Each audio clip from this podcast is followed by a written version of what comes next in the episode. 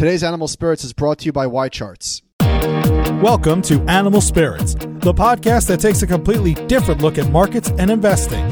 Hosted by Michael Batnick and Ben Carlson, two guys who study the markets as a passion and invest for all the right reasons.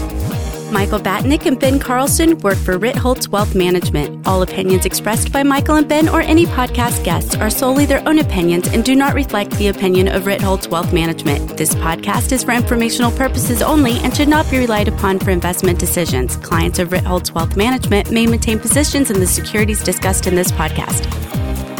So we're looking at a chart from Bank of America Merrill Lynch. Record equity outflows over the past six weeks, and this is in billions, so it's not exactly apples to apples with 2008 because, of course, the dollars are larger now than they were then. But it's kind of interesting that we saw what looks like, just eyeballing the chart, obvious record inflows in 2018 and record outflows in 20 towards the end of 2018. I'm sorry. Yes, and anytime you can draw the little circle and match it between now and 2008, that's always a good visual, right? Yes. It's good enough to get people at least nervous or scared, I suppose. This is an interesting chart. But I don't know. So what does this mean? We've been talking about outflows for like five weeks now. Well, here's a here's a, an article from CityWire USA.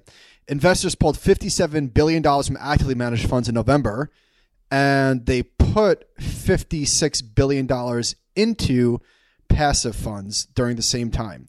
So here's a question for you: If flows into index funds are distorting the market, how come flows out of active funds are not having any effects? Because actively managed funds have much more money to pay for marketing and advertising to put down index, funds. That's pretty interesting. It should be it'll be really interesting to see these numbers at the end of December because November was still more just flattish. There was volatility, but December was when like the pain really set in.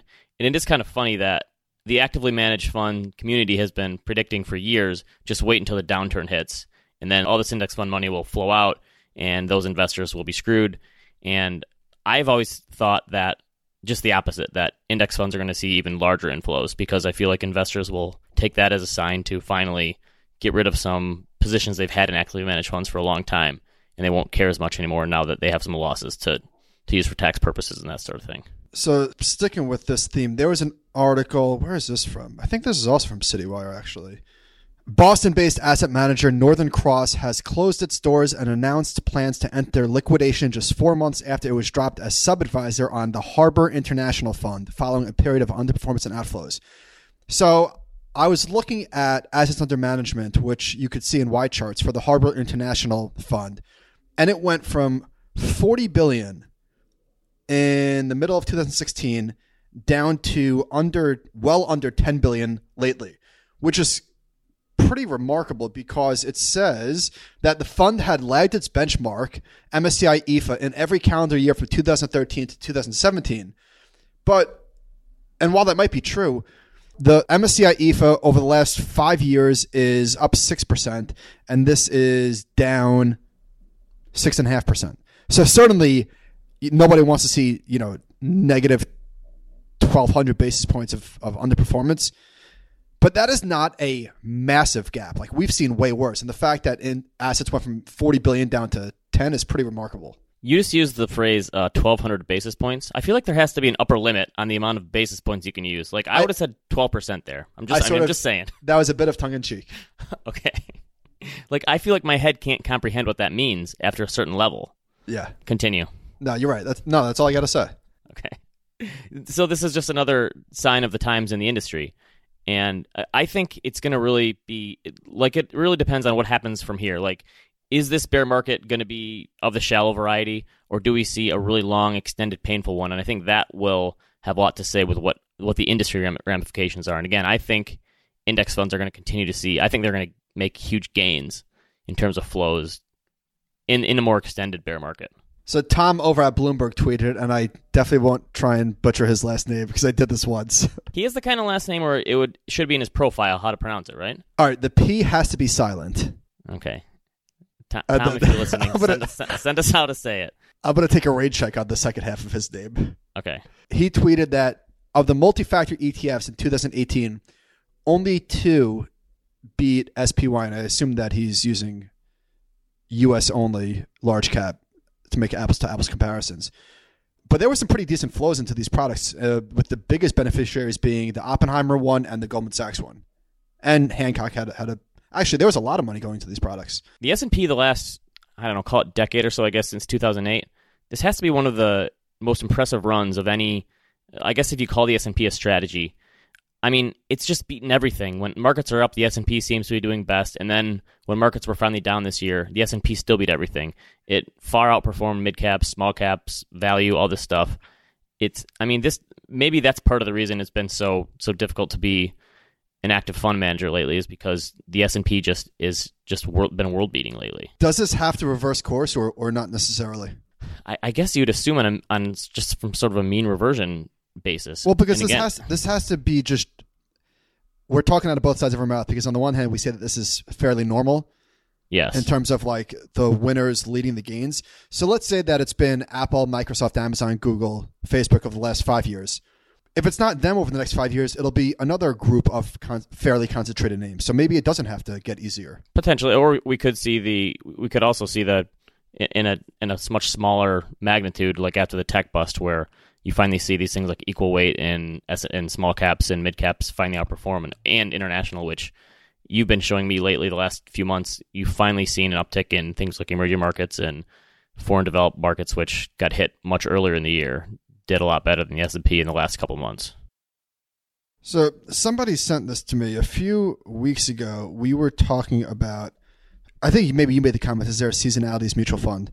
It turns out that there is one, and I don't want to name names because what we're about to say is not that complimentary. At least these are just the performance numbers. So I'm, I don't want to talk disparagingly about this fund, but it launched pretty much at the beginning of January 2014, and what it is trying to do is is pretty simple. Simple. It just it wants to be in the market when things are looking favorable and it wants to get out of the market when it's when you know the opposite conditions are in place and so 2014 2015 16 17 18 so it's got five years and over that time the s&p 500 is up 57% just the total bond market is up 13% one to three year treasury bonds are up 3.5% and this thing is up just over 7% So it's a tactical it'll go to cash or whatever. it does, something yeah, it, it- yeah. It does a bunch of leverage stuff, and it could go be totally defensive and all in and then some.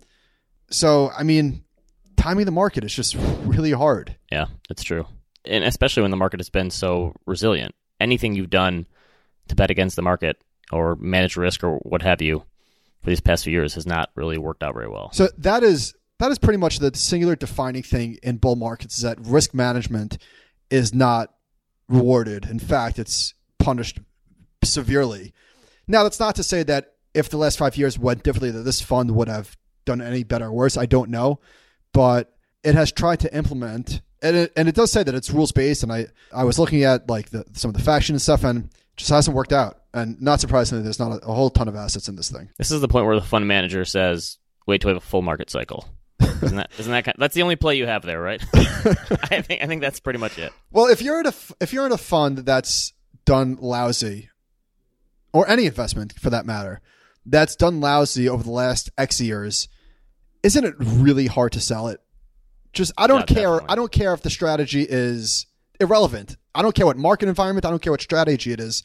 If you've been in something for three or four years, five years, and it's done so poorly, you have to think, even though you know it's not rational, that the minute you sell it, it's going to be at the bottom. And it's going to be even harder to sell if you didn't do well more recently, over the last call it three or four months. Like if you've been banking on volatility in the market downturn as your time to shine, and then you didn't shine, then I think investors are going to start like pounding on the door and say, "Get us out of here!" You you know.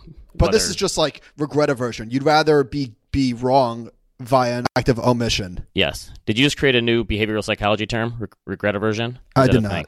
I did not. Okay, I was gonna I was gonna give that one to you. So you wrote you wrote something last week about using unemployment to time the economy. it was kind of funny because the market falls and all of a sudden everyone says, okay, there must be a recession on the horizon. And then we get some decent economic data last Friday and stocks pop huge and everyone says, okay, coast is clear. The Fed was right to raise rates. Everything is fine. And I mean, it'll change again the next time some other data comes, I'm sure. But I just want to look at people say, well, there's we're at full employment basically. Unemployment rate has been under four for a while. You know, must mean that the next thing is it's all downhill from here. And I look Well, let me ask you a question. Do you really think that any? I mean, hmm, I think unemployment is just one. I don't know if it's an indicator variable amongst Yeah. thousands. Do you think anybody is really looking at the unemployment rate and then making investment decisions? No, certainly not. I think the my point was trying to be that you could take a lot. You could even take a lot of these scenarios and a lot of these different data points and try to pinpoint. I just think it's really hard to to compare across different. Like think about it. Before, call it pre World War II. Most of that time we were on the gold standard, and then we had these wars that completely. I mean, how can you make comparisons to what was going on in wartime versus now?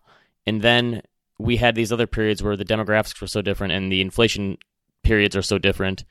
And and then the 80s where we had a falling interest rate environment for the whole time because it's, the rates started out so high. So my point was kind of that any of these variables, even if you took a whole host of them, I think it's hard to to do an apples to apples across them and say, all right, now this we're definitely going into recession now because I looked at these 43 economic variables and they all line up from the past. Well, I let me just ask it's you a question. that easy. Okay. Have you tried? Have you tried technical analysis? Yes, I, I found a double bottom bottoming employment rate. I think, and I had a lot of people email me saying, "Well, actually, take a look at this, and actually take a look at this, and and maybe there are some indicators that will give you a better idea." And I just think it's, I just think it's really hard to do. That, that was my whole point. So Urban Carmel wrote something similar. He said, just uh, talking about the economy and stuff. He said monthly employment gains averaged two hundred twenty thousand in two thousand eighteen, the second best year since two thousand, with annual growth rate of one point eight percent year over year. And obviously, we know what happened to stocks in 2018. Not a great year. He said employment has been driven by full time jobs, which rose to a new all time high in December. Again, December, not a great month for stocks. So I don't think anybody thinks that. Well, well, certainly, like using non farm payrolls, that is a lagging indicator that is revised, I think, three times. I don't know how many times it sounds so what right. what you want to pay attention to in terms of more forward looking economic data are weekly jobless claims. By the way, isn't it kind of funny that the people who, the technical analysts out there, who, for you know, they've been right in saying that price is the only indicator that matters, and stocks are falling and they're going to be more volatile, and that's stuff that we've looked into too. But then when that happens, then they try to justify it looking at economic data, right? They they turn Name into, names. To, to Fed watchers. Oh, I don't know, but I'm just I'm just saying it's like the term lagging indicator. Like, isn't everything a lagging indicator in, in some ways? Any any data point? I mean, what nothing tells you what's going. Nothing's going to be a leading indicator. That I don't see that there's anything that tells you what's going to happen in terms of where we go from here. All right, That's feel free point. to email Ben uh, and right. correct him. So Ben Casselman at the New York Times had another one. I think a lot of it is like looking at the trend. So he said the economy has added jobs for a record 99 months in a row, and job growth job growth is, if anything, accelerating. And he said basically, and he also showed that even with sub four percent unemployment, the wage growth is starting to accelerate as well. And so I, th- I think you could say, yeah, that trend could stop on a dime. But the, the fact is, the trend has been pretty unbelievable. And now I want to give you my, my hot take on the economy right now from a non economy guy. Do I need to sit down for this? I don't think so. I, I wrote, and I think a few people probably had a similar take. I think the day after Trump got elected, I wrote a piece Could Trump's presidency cause a stock market bubble? Because it seems like all these trends in the economy have continued to go in the right direction and are finally accelerating a little bit. If he would have just got his tax cut through and gone away and just gone to the gone to the golf course for the rest of his presidency and not done anything else with these tariffs and this border stuff and the trade war, like couldn't he have probably maybe got a, a wicked bubble going again that just blown this thing out of proportion? Like maybe so you think so you think he's actually second level. He's playing it cool. He doesn't want things to get too far ahead of themselves. of course he has no idea what he's doing but I, I think had he not done some of these other things that have gotten people thinking about uncertainty and problems with the trade war like if he would have just got the tax cut and let this economy run a little bit he could have just let things get totally out of control and i think at that point the fed there's nothing they can do like they tried to raise rates in the real estate bubble and they got to 5 or 6% and it didn't work so people tried to like blame the fed i think at that point maybe the so i don't know that's that's my hot take on the economy right now it could have we could have been blowing a bubble and maybe the trade war stuff actually like tampered it down a little bit Interesting. Could be. So JP Morgan did their guide to the markets, which always has some great stuff. And I think we've gone over this a bunch of times, but they had a new one this time that I really liked, showing income earned by a hundred thousand dollars investment in a six month CD versus the income needed to beat inflation. And it is pretty wild looking at history how CDs used to give like a pretty nice real rate of return. It's and it's still very low even in 2018, right? If you look at it across history. Wait, That's why it's funny. Wait, what? Yeah, no, I'm just saying when you look at the course of history, how low it is. People are like excited about three percent interest rates again. It, and Oh, people, got it, got people it. think people think that like that is high because they've anchored to these pass rates that were zero or whatever. I, I mean, it's it, it is pretty wild that it's it's still way low compared to the last 40, 50 years, basically. So you've you've said probably this is a hard switch. We're done with Okay. that. you've said often that one of the things that nobody says in a bear market is now expected returns are higher and dividend yields are higher. Yes. Everyone always says, I've seen this movie before and I know it ends in a bull market.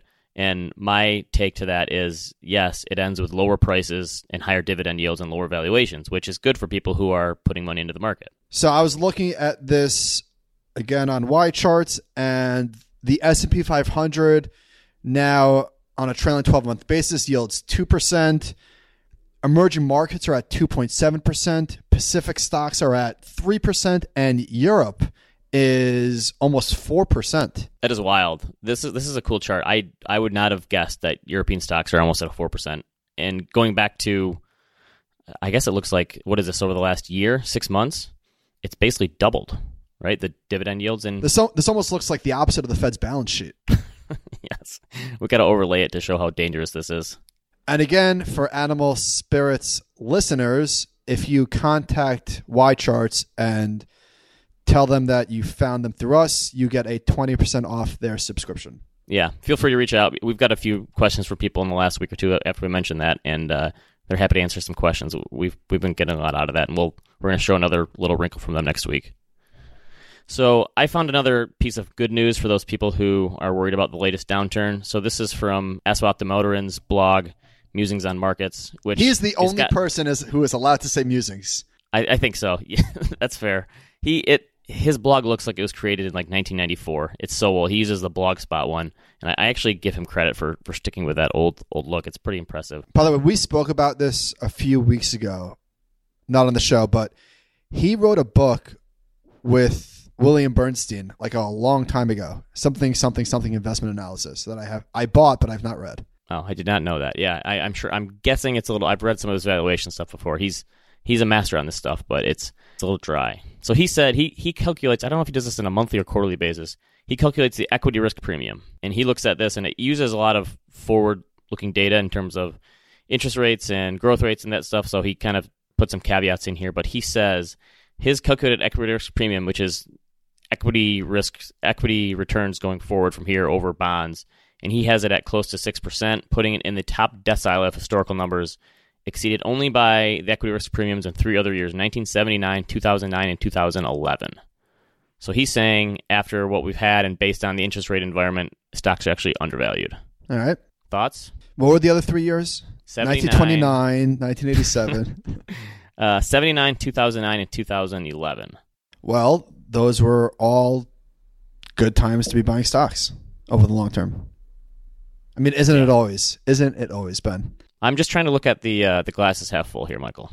That's good. I'll take it. Oh, speaking of this, it is pretty wild how quickly the market can go from overvalued to quote undervalued. Yes. Right? And it's also amazing like how little that matters. Well, don't you remember earlier this year people were trying to make the case that Amazon is a value stock Yes. after it fell like 10% or something? Yes, Yeah, it, it happens and and and how little the market cares what people consider over or undervalued. We used to have a, a money manager back in the day. I won't name any names here, but they had a fair market value for the S&P 500 and it used current interest rates and a bunch of other variables. They like did their own roll up of earnings numbers. Does his name rhyme with Way Calio? no, this was like a just a stock money manager, and it, it was kind of like a strategist where the market would move and the fair value would follow whatever the market moved. But it, and they'd always say like, if interest rates go from three percent to one percent, the market is actually forty five percent undervalued. Or you know, it's like it's so hard to do because all it did was track the market basically. So I, that's one of my least favorite terms I think in the market is fair market value. Oh yeah, so that I that is a that is a red flag for uh, charlatans everywhere. Yes, and that's kind of the way that you get out of making a a uh, prediction as well. Yeah. Oh, oh, we- you know what fair market value is? Nobody else does. Right, exactly. Like it, it, it that's the kind of thing that even if you could get a precise like hold on that, like the market doesn't care what you think it is. The same people who say fair market value are the same. Are, are the? Oh, I'm sorry. The people who say fair market value are the same people who say full market cycle. yes, and they also say 1,200 basis points. Wah wah. Okay, so this was a good paper. I, I think Josh sent us this one. I've never heard, I've never seen this before. So this was a uh, paper on SSRN, and they found they looked at these 401k. So they say using a proprietary database of 401k plans, we show that alphabetically the order that fund names appear when listed in alphabetical order significantly biases participants' investment allocation decisions. So they actually found that people would just choose the first fund that they saw, and they said there was a larger impact when there was a higher number of funds in the plan. But even when there were relatively few funds available, people would pick a fund that came first in alphabetical order. Well, th- that is definitely not surprising. I don't think anybody sorts it in their head, but it's if it's literally shown in alphabetical order, then I mean, how many? How far down are you going to go? So I my first job. By the way, do you think that's why American? Do you think American funds Ah, like, that's a good point. was conscious when they thought about that? And they're huge in the 401k business. So my first job I had in this industry. Oh yeah, how do you explain Vanguard then? Oh, good. point. Maybe that's why it took Bogle so long. to Wait, was this it so was this a survey? I don't know. It was a study. So they, they had a proprietary database. So I don't know what that means. But the first job I had was at a at a shop called Aileron Limited, and Aileron is like a some term of a, on a plane. And the guy, it was a small business, and he said he picked the name because he's a big fan of planes, but he looked for something on a plane that began with A because he wanted to be at the top of the order. Maybe also that's why Apple is AAPL. All right, that's true. That's why it got to a trillion dollars first because it had a good it had a good ticker. So there was an article over the weekend or last weekend about credit card perks. This is from the Wall Street Journal. This is nuts. JP Morgan's credit card holders, as of the third quarter, has accrued $5.8 billion in rewards they had not yet redeemed, up 53% from the end of 2016. Wow. And so this also showed that a lot of these places are potentially cutting back on their rewards. Is that right? And I'm, I'm Yeah. sure all their all their people are.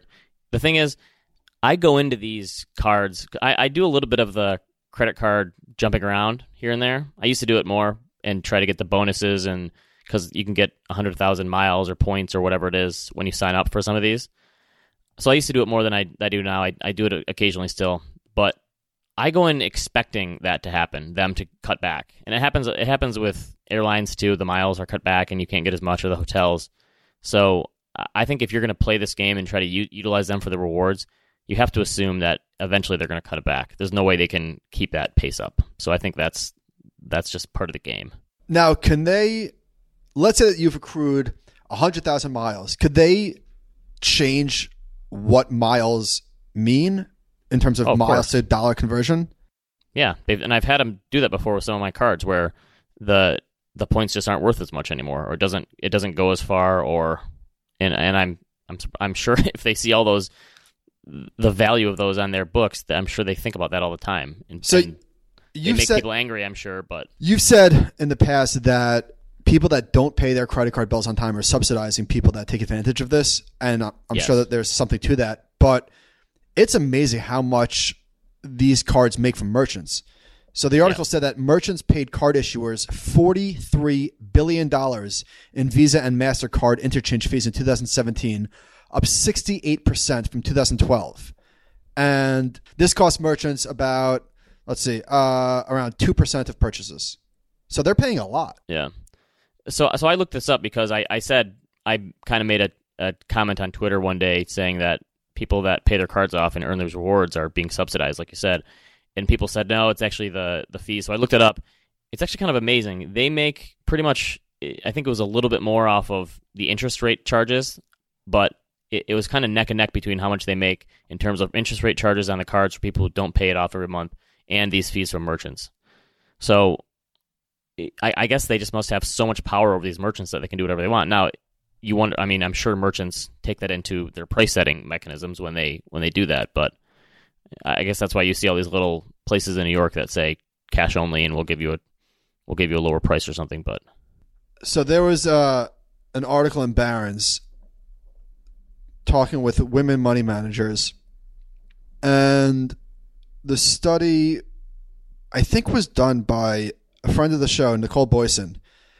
And what they found was that, at least in terms of hedge fund managers, there is no difference in performance between men and women. Now, pretty small sample size. I forget how many women were actually in the study, but it's as you can imagine, it's unfortunately not a ton. But Yeah, what she they said out of like ten thousand, there's like two hundred and fifty are women. Okay. So, yeah, right. So like 4%. But what they did find was that women have to produce almost 100 basis points more to have the same assets under management. Oh wow. Okay. Yeah, I, I yeah, that seems jeez.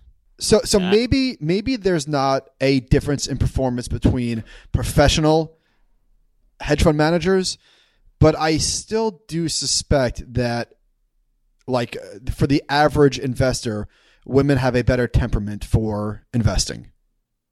Yeah. Would- just because if nothing else they're less likely to be stupid overconfident and trade more And yeah, and a lot of the studies show that men just have men, men are more inclined to gamble, and especially this happens a lot at hedge funds, especially when they get down and they're underperforming and they're way under their their watermark, their high watermark. Then they take huge gambles to try to get it back, that's totally something i would up- do and end up losing more. Right? Is that did I just describe your trading strategy? pretty much uh, and sticking with this so mary meeker of kleiner perkins is trying to raise and i'm sure she will 1.25 billion dollars for a uh, for a vc fund and this is going to be she's going to be the first woman to do so to raise a $1 billion vc fund yeah, that's impressive. And she also wins the award for longest PowerPoint presentation every year. yes You go through that; it's got to be at least. we spoke 300 about that on the show earlier maybe last year I Yeah, guess. it's also and it's always always great information. so einhorn was down 34% last year It says he was down nine percent in December. That's that's what I was talking about. Where someone like him, who's had outflows already, and we've talked about him on the show before, has a really long track record, has been great, but has been banking on overvalued stocks going down. Wasn't he betting against every single huge technology stock? Shouldn't he have made some money just from that? and that's that's negative 3200 basis points in alpha Nice. There you go.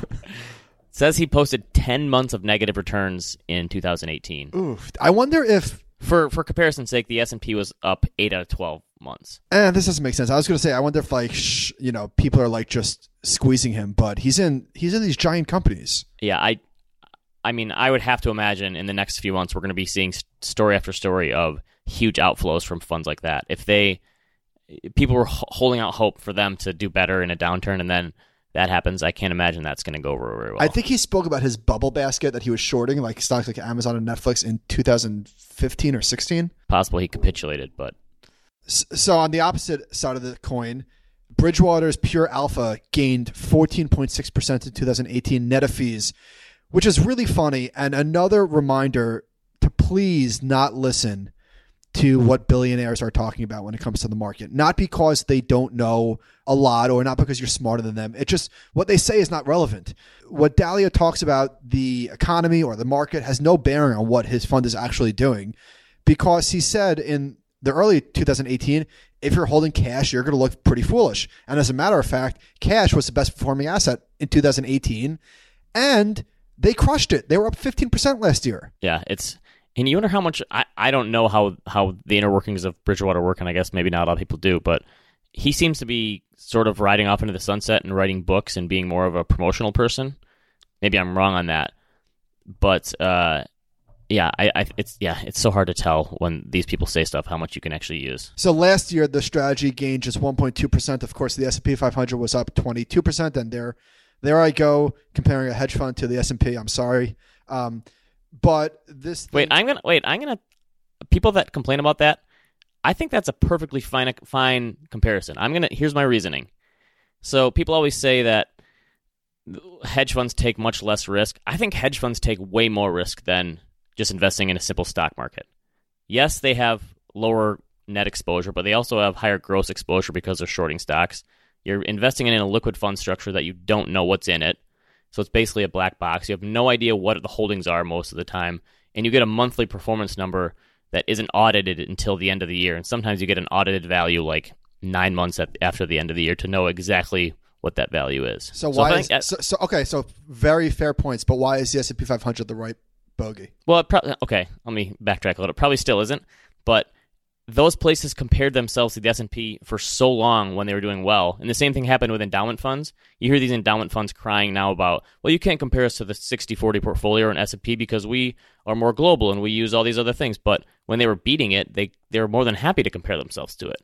So I think if you're going to do it in the good times, you have to do it in the bad times as well. All right, you have very good points there. But this strategy has operated for nearly three decades and has generated an average annual net return of about 12% per year. Pretty good. Pretty good 1200 basis points a year. Yep. Okay, survey time. According to Nielsen study, 25% of families making $150,000 a year or more are living paycheck to paycheck. One in three that earn 50 to 100 are living paycheck to paycheck, and less than 50 grand percentage actually increases to half, which I would assume that would be even higher for people earning under 50 grand. My take on this, the hardest part about these surveys is you don't know. Obviously, the circumstances are always different, but I think the biggest thing is like where do you live? Yes, Right? Like, you could say, like, I think oh, surveys like this are fair, just because you're not asking anybody to predict how they're going to feel. You're just saying, "Hey, are you living paycheck to paycheck?" And I think people are Yeah. fairly honest with that when they answer. Yeah, I think that I actually think these numbers are probably pretty pretty good. Um, This is one survey we can get behind. Well, there's actually one more survey that we can get behind that's coming up. Right. But but but this this makes a lot of sense to me. And I was reading over the weekend The Wealthy Barber. Have you heard of that book? Yes, he was on Patrick's podcast. Oh, that's where I heard him from. I thought it was from Patrick's podcast, but I wasn't sure. So some of the ideas are a little dated, but the most powerful idea in the book is so simple, but it is it's it's so obvious. The way to get wealthy is or maybe not whatever. The way to be comfortable is to save 10% of your income and just invest it. And do that automatically. Just have 10% come out, you won't even notice it, and just put that into the market. Good with me. And I think that Yeah. a lot of people that are living paycheck to paycheck obviously don't do that. Yep. All right. What's so, the other survey? so he- here's one more survey. And this was actually coincidentally done by Y Charts. 65% of millennials ages 22 to 37 say that they'll reach seven figure wealth by age 45 or sooner.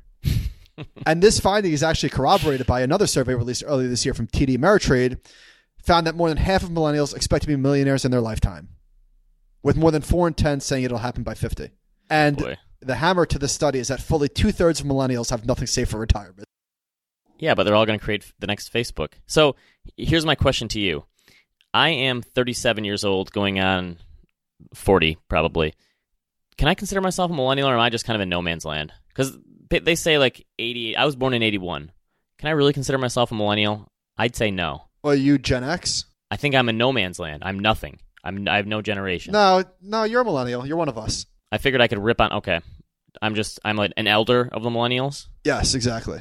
Okay. All right, let's get on to some listener questions. If my investment horizon is roughly 40 years until retirement and I max out my Roth IRA each year, saving through a consistent monthly contribution, would you increase the amount to something like 2000 a month in January through March while the market took such a big hit?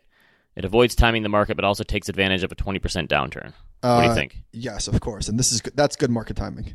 I yeah, I think I'd be fine with that, if, especially if you you're well aware of the 40 year time horizon and understand that you could put that you could front load that contribution and still see the stocks fall more. Uh, I think you just have to deal with it. But if if you want to do that and get your saving out of the way now for such a, I mean, why not? I see no problem there. Yes. All right. Some recommendations. What do you got? I was reading the book Impossible to Ignore, which I heard it on some podcasts. I believe Barry was talking to someone. I can't remember who it was, but it was it was kind of the psychology behind getting people to pay attention to you. So it was really cool about it, it's kind of the like how the brain processes memory and how to get people to remember you in presentations and speeches. And it was really interesting. So here's a good good one that I saw. They they talked about this this museum and, and how they get people to kind of come in and stay longer at their exhibits. It was a really cool profile they did at the beginning of the book. But they talked about how the Metropolitan Museum of Art in New York visitors spend an average of 32.5 seconds gazing at a work of art. And the Mona Lisa, which is arguably the most famous painting in the world at the Louvre, captures a visitor t- visitor's attention for rough, roughly 15 seconds at a time. So I was saying that even this stuff, like it's crazy how like how short our attention spans are, and this book tries to help you get people to remember you more, Oh, that's good. which is interesting. Yeah. Uh, I mentioned Escape at Dannemora before. Finished that one last week. It was excellent, and it kind of got me thinking. there there should probably just be more shows that are just one season or a mini series Mm-hmm. because so many of them I like. I, I loved the marvelous Mrs. Maisel. Uh, couldn't first season couldn't get into season two. Me too. Sneaky Pete, Sneaky Pete was great for se- one season. I couldn't get into it. Maybe that's just my short attention span. No, I think But- I think you're absolutely right. Uh, I I second that. Escape at Dannemora was amazing. I thought Patricia Arquette and Eric Lange, the guy that played her husband Lyle, really carried the Lyle, show. oh, he was excellent. Wasn't Didn't he feel he felt, felt so oh, bad for that, that poor bastard? If you look at the pictures of them, they they look like that. Yeah, they they look were- just like that. Yeah, they were so good. But to your point about one season, so so Robin watched the second season of Maisel. I loved the first. I just I- I just I was I didn't really need a second season of it.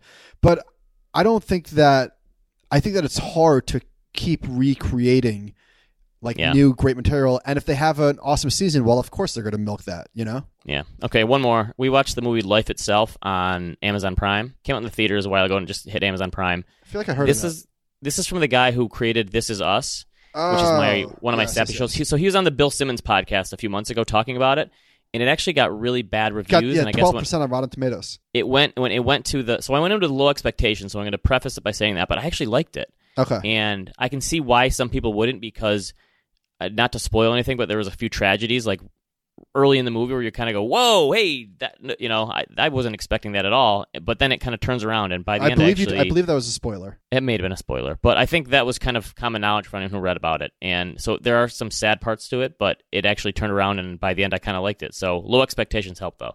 All right. Well, here's where low expectations don't help. I watched Okay. Venom. Oh yeah, what do you think? It sucked. Oh really? See, that was going to be one of the few comic book ones I was going to watch. And I so when I was growing up, I loved Spider Man. I was I never really read the comics that much, but I I loved the cartoon, and I really liked the char- character Venom. There were some really really kick ass scenes, but it was a crappy movie. See, because I'm a big fan of Tom Hardy too. That's yeah, I know. He, yeah, I mean, the good news is that it was not very long, so it didn't really cost me too much, but it was not good. Okay. Okay, so the wealthy barber, I'm not qu- I'm not done with it yet. I'm almost done. It's definitely for beginners, but sometimes it's good to revisit the basics. You know, hmm so for people looking for easy to digest personal finance books, I, I do recommend it. Okay, I read a book last week or over the last two weeks, I should say, that was really excellent, called "The Coddling of the American Mind." and it spoke a lot about what's going on in college campuses and the safe spaces and how we got there. And it spoke at one point about how the year you were born influences your politics, which was work from the New York Times, and it really packed a punch. I highly, highly recommend it. Who wrote that one? It was. I, I'm sorry, I only know one of the one of the authors' names is Jonathan. His last name is H A I D T. So is it? Jonathan Haidt. Yeah. Haidt? Yeah. I've heard of Okay. yeah. Yep. Um, and then the other person, uh, Greg something. I'm sorry, I don't remember his name, but uh, highly, highly recommended. It was excellent. And oh, I want to tell you this. I know we're almost done, but so last week I spoke to you about the iPhone and how when you hang up on somebody on FaceTime, you like you you by accident you hit somebody else's face. I mean, you scramble to close the thing. Yep. So there's a lot of talk about automation and, and voice and is that the future? So this morning it was freezing, and I called Robin and it said you have two Robins in your phone book, Robin Smith or Robin Batnick. So I said, call Robin Smith. And then it said, okay, dialing Ed Borgato. And I'm like, no, no, no, no, no.